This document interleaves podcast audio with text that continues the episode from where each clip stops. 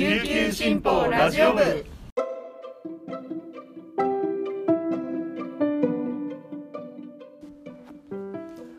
おはようございます。沖縄から届ける声の長官琉球新報ラジオ部です。2022年2月18日金曜日。本日のパーソナリティはデジタル推進局の田吹陽子が担当します。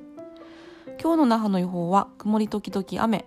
最低気温12度最高気温18度となっています。今日は最低気温が12度で今は13度から14度ぐらいですかね。寒いですね。先週末が結構暖かかったのでこのままもう春になるのかなとかって思ってたんですけど一昨日とか昨日とかもすごく寒かったですよね。昨日はあの国頭村奥で9.9度と10度を下回ったとのことです。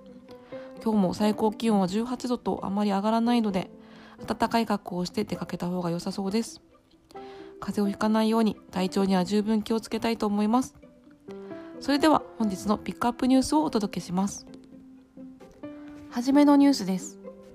県は17日沖縄市とうるま市にまたがる倉敷ダムの湖内で小銃弾などの不発弾とドラム缶が見つかり県企業局が14日以降水道用水の取水を停止していると発表しました。倉敷ダムは米軍嘉手納弾薬庫に隣接し発見地点も基地返還地であることから県は米軍由来の可能性が高いとして沖縄防衛局にドラム缶の回収や周辺の土壌調査を求めています。発表した県河川課によるとこれらの小銃弾などは7日にダムの職員が発見しました。貯水率の低下によって固定の一部が表出したことで見つかりました。小銃弾479発鉛弾159発ドラム缶2つが確認されました。小銃弾鉛弾は陸上自衛隊不発弾処理班が7日のうちに現場確認し回収しました。ドラム缶の中身は榴弾の一部と土などで液体はありませんでした。爆発などの危険性が低いため現場に残しており県は取水を止めた上で防衛局に現場調査と撤去を求めていくとしています。取水再開はドラム缶などの安全確認後になり時期は見通せていないとのことです。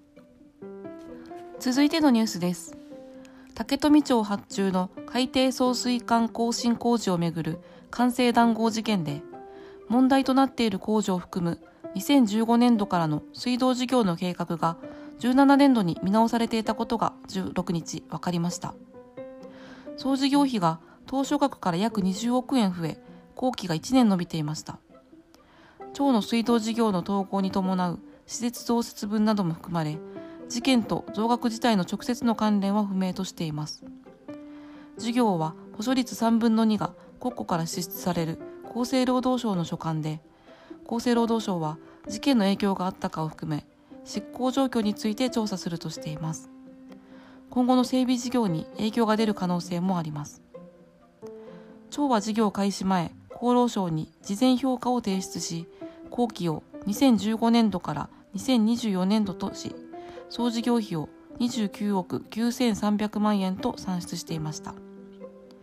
15年度に2630万円16年度には7億4400万円の国庫補助を受けていました。事業評価の見直しは10年後の予定でしたが町は2016年度に計画を見直し17年度に総事業費を約20億円増額して47億5000万円とし後期も1年延長した再評価を再提出していました。計画の見直しの理由については社会情勢の変化のためとしていました。最後のニュースはこんな話題です。今年10月に鹿児島県で開催される第12回全国和牛能力共進会和牛のオリンピックと呼ばれるこの大会で今回から新たに設けられた高校及び農業大学校枠への出場権をめぐり県内の農林高校生が奮闘しています。県立北部農林高校と県立南部農林高校は獣医師や全国和牛登録協会の関係者を講師に迎えて勉強会を開き牛の手入れや調教法など技術指導を受けました。全国の優秀な和牛を一堂に集めて改良の成果を競うこの大会は5年に一度全国持ち回りで開催されます。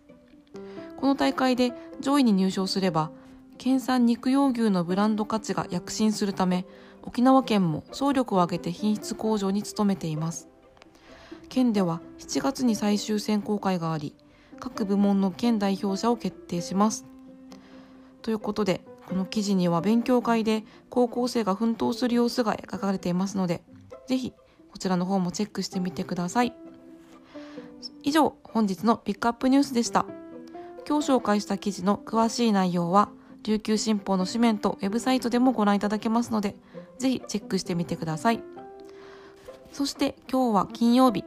一押し記者解説の日ですが今日は人気企画小中学生の作文を島岡すみれ記者が読み上げます。子供たちの視点で書かれた作文ほっこりするものからこれまでのこう自分の行動を顧みさせるようなハッとさせられるものまでありますのでぜひ聞いてみてください。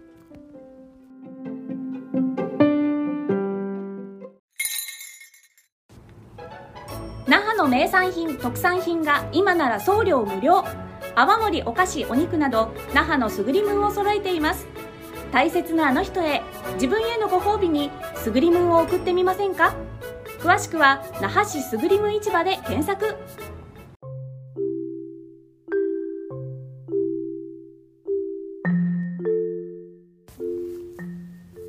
琉球新報ラジオ部をお聞きの皆さんこんにちは。お久しぶりです。編集局暮らし報道グループの島岡すみれです。またまたリクエストにお答えして琉球新報に寄せられた小中高生の作文を紹介します。作文は琉球新報紙面の声という欄などに掲載されたものから選んでみました。ではどうぞお聞きください。当たり前だと思わずに南城市立大里中3年放送読書で高齢者と人権についてを聞きました。私もレジに並んでいる時会計の遅いおばあちゃんがいると心の中で早くしてくれないかなと思っていました。そんな私は思いやりがなかったのだと思いました。私の中の思いやりの心は人の手助けをしたり手伝いをしたりすることなのだと思っていました。でもこの話を聞いて思いやりは支え合うことから始まるのだと分かりました。自分の祖母だけでなく周りにいる高齢者や障害者の方に気遣いができるようになりたいと思いました。気遣った相手に「ごめんね」と言われるのではなく「ありがとう」と言ってもらえる人になりたいです。私自身人が何かをしてくれることに当たり前だと思っていたり感謝をあまりしなかったりするため日々の生活の中でちゃんと挨拶もしてありがとういただきますごちそうさまが当たり前に言えるようになりたいと思います。3秒のトンネル。八重瀬町立串上小3年。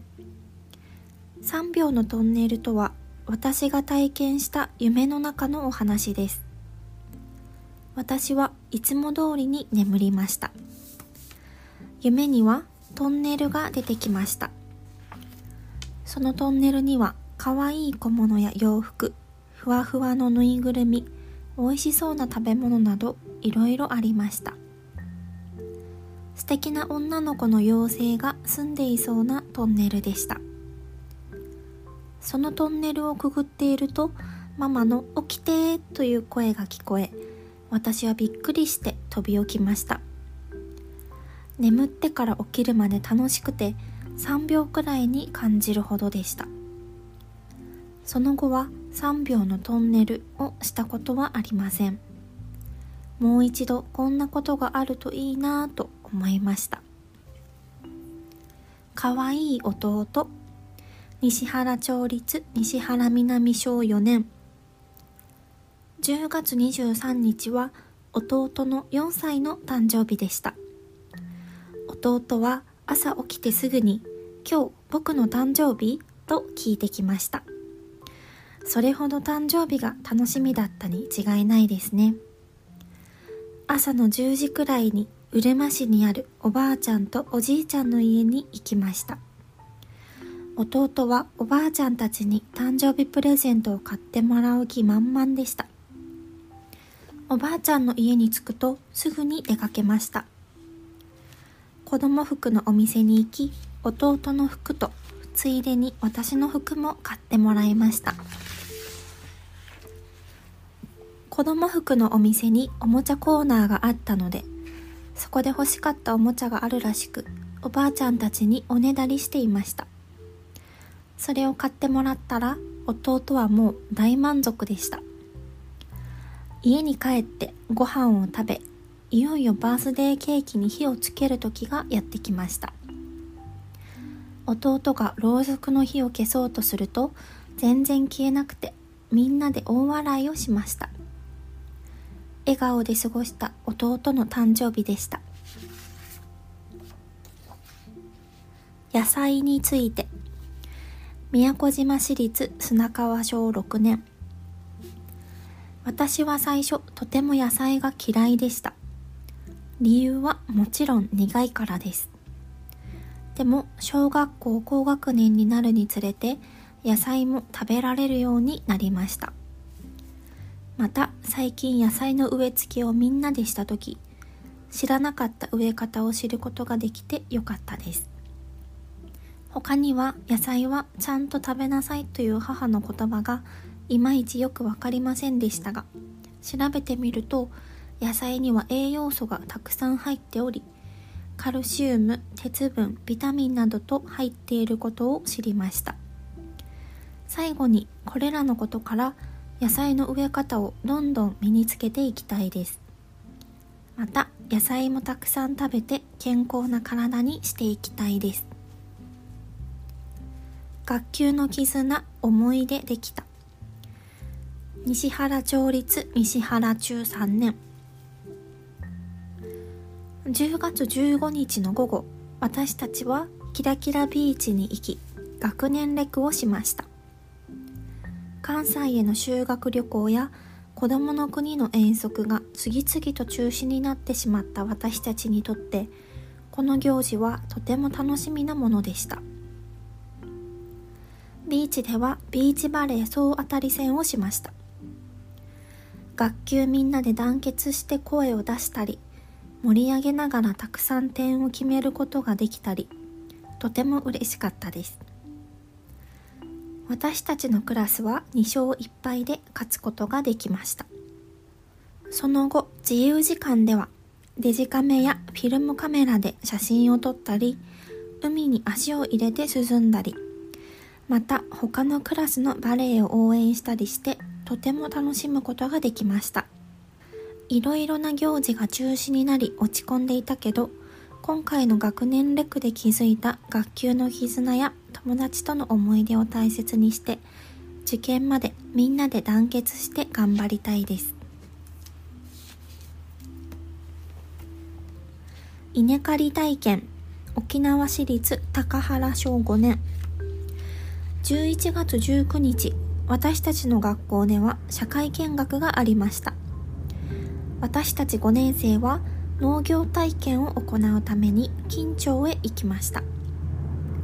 金町についてまず稲刈り体験をしました。私たちは社会の授業で米作りについて勉強したことがありました。でも実際に稲刈りをしたことはなかったのでとてもワクワクしました。農家の方が稲の刈り方を教えてくださりゆっくりしかできませんでしたが私も稲を刈ることができました。次に大川児童公園でお弁当を食べました。友達と一緒に食べました。お母さんが頑張って作ってくれたお弁当はとても美味しかったです。社会見学で農業体験を行って農家の方々はとても大変だということが分かったのでこれからは食べ物に感謝しようと思いました。私にとって世界の17個の宿題とは本部町立瀬底小6年。今世界では SDGs が話題になっている。あるバラエティ番組で SDGs についての企画があった。私はその企画を見て SDGs について興味を持ち始めた。どうして SDGs というものができたのだろうか。そして私たちができることは何だろうか。SDGs の取り組みに賛成する。特に14海の豊かさを守ろうが印象に残っている。海がとても綺麗な島で私が育ってきて海が好きだからだ。また最近ではたくさんの地域で軽石の被害が出ている中でどうしたら海を守ることができるのかと思ったからだ。身近に SDGs を知るために 2030SDGs というカードゲームがある。私のような子供でも簡単に SDGs について知ったり取り組んだりすることができる。SDGs には反対する人や問題点もある。だがみんなが SDGs についてよく知ればこの問題は解決する。SDGs を知るだけでも大きな取り組みだ。これからは世界の現状を知り自分ができることに取り組んでいきたい。疲れた。西原町立西原南小6年。土曜日僕はめちゃくちゃ疲れました。その原因は10歳下の弟です。なぜかというとお母さんはその日仕事が入っていて弟の面倒を見ないといけなくなったからです。お母さんが面倒を見たらお小遣いをあげるよと言ったので僕はちょうど買いたいものがあったのでやると宣言してしまいました。まずは料理でさすがに作るのはおばあちゃんにしてもらい弟に食べさせるのを僕がやりました。でも全然食べなくて何十分もかかりました。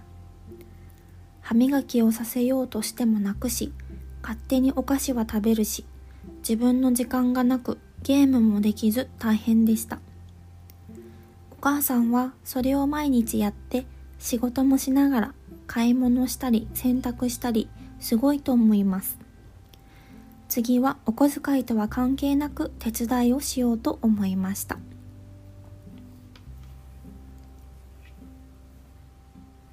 今日は琉球新報に掲載された小中学生の作文を紹介しました。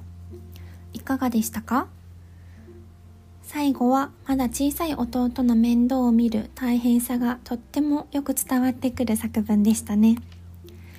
私も今1歳半の子供がいるのですがもう歯磨き嫌がって毎晩大泣きしていてまあご飯は食べないのに勝手にお菓子を出してきて食べたりっていうこともしょっちゅうなので大変な気持ちがとてもよくわかり応援したくなる文章でした、えー、それでは最後までお聴きいただきありがとうございました。今日も皆さんに素敵なことが起こりますように。いってらっしゃい。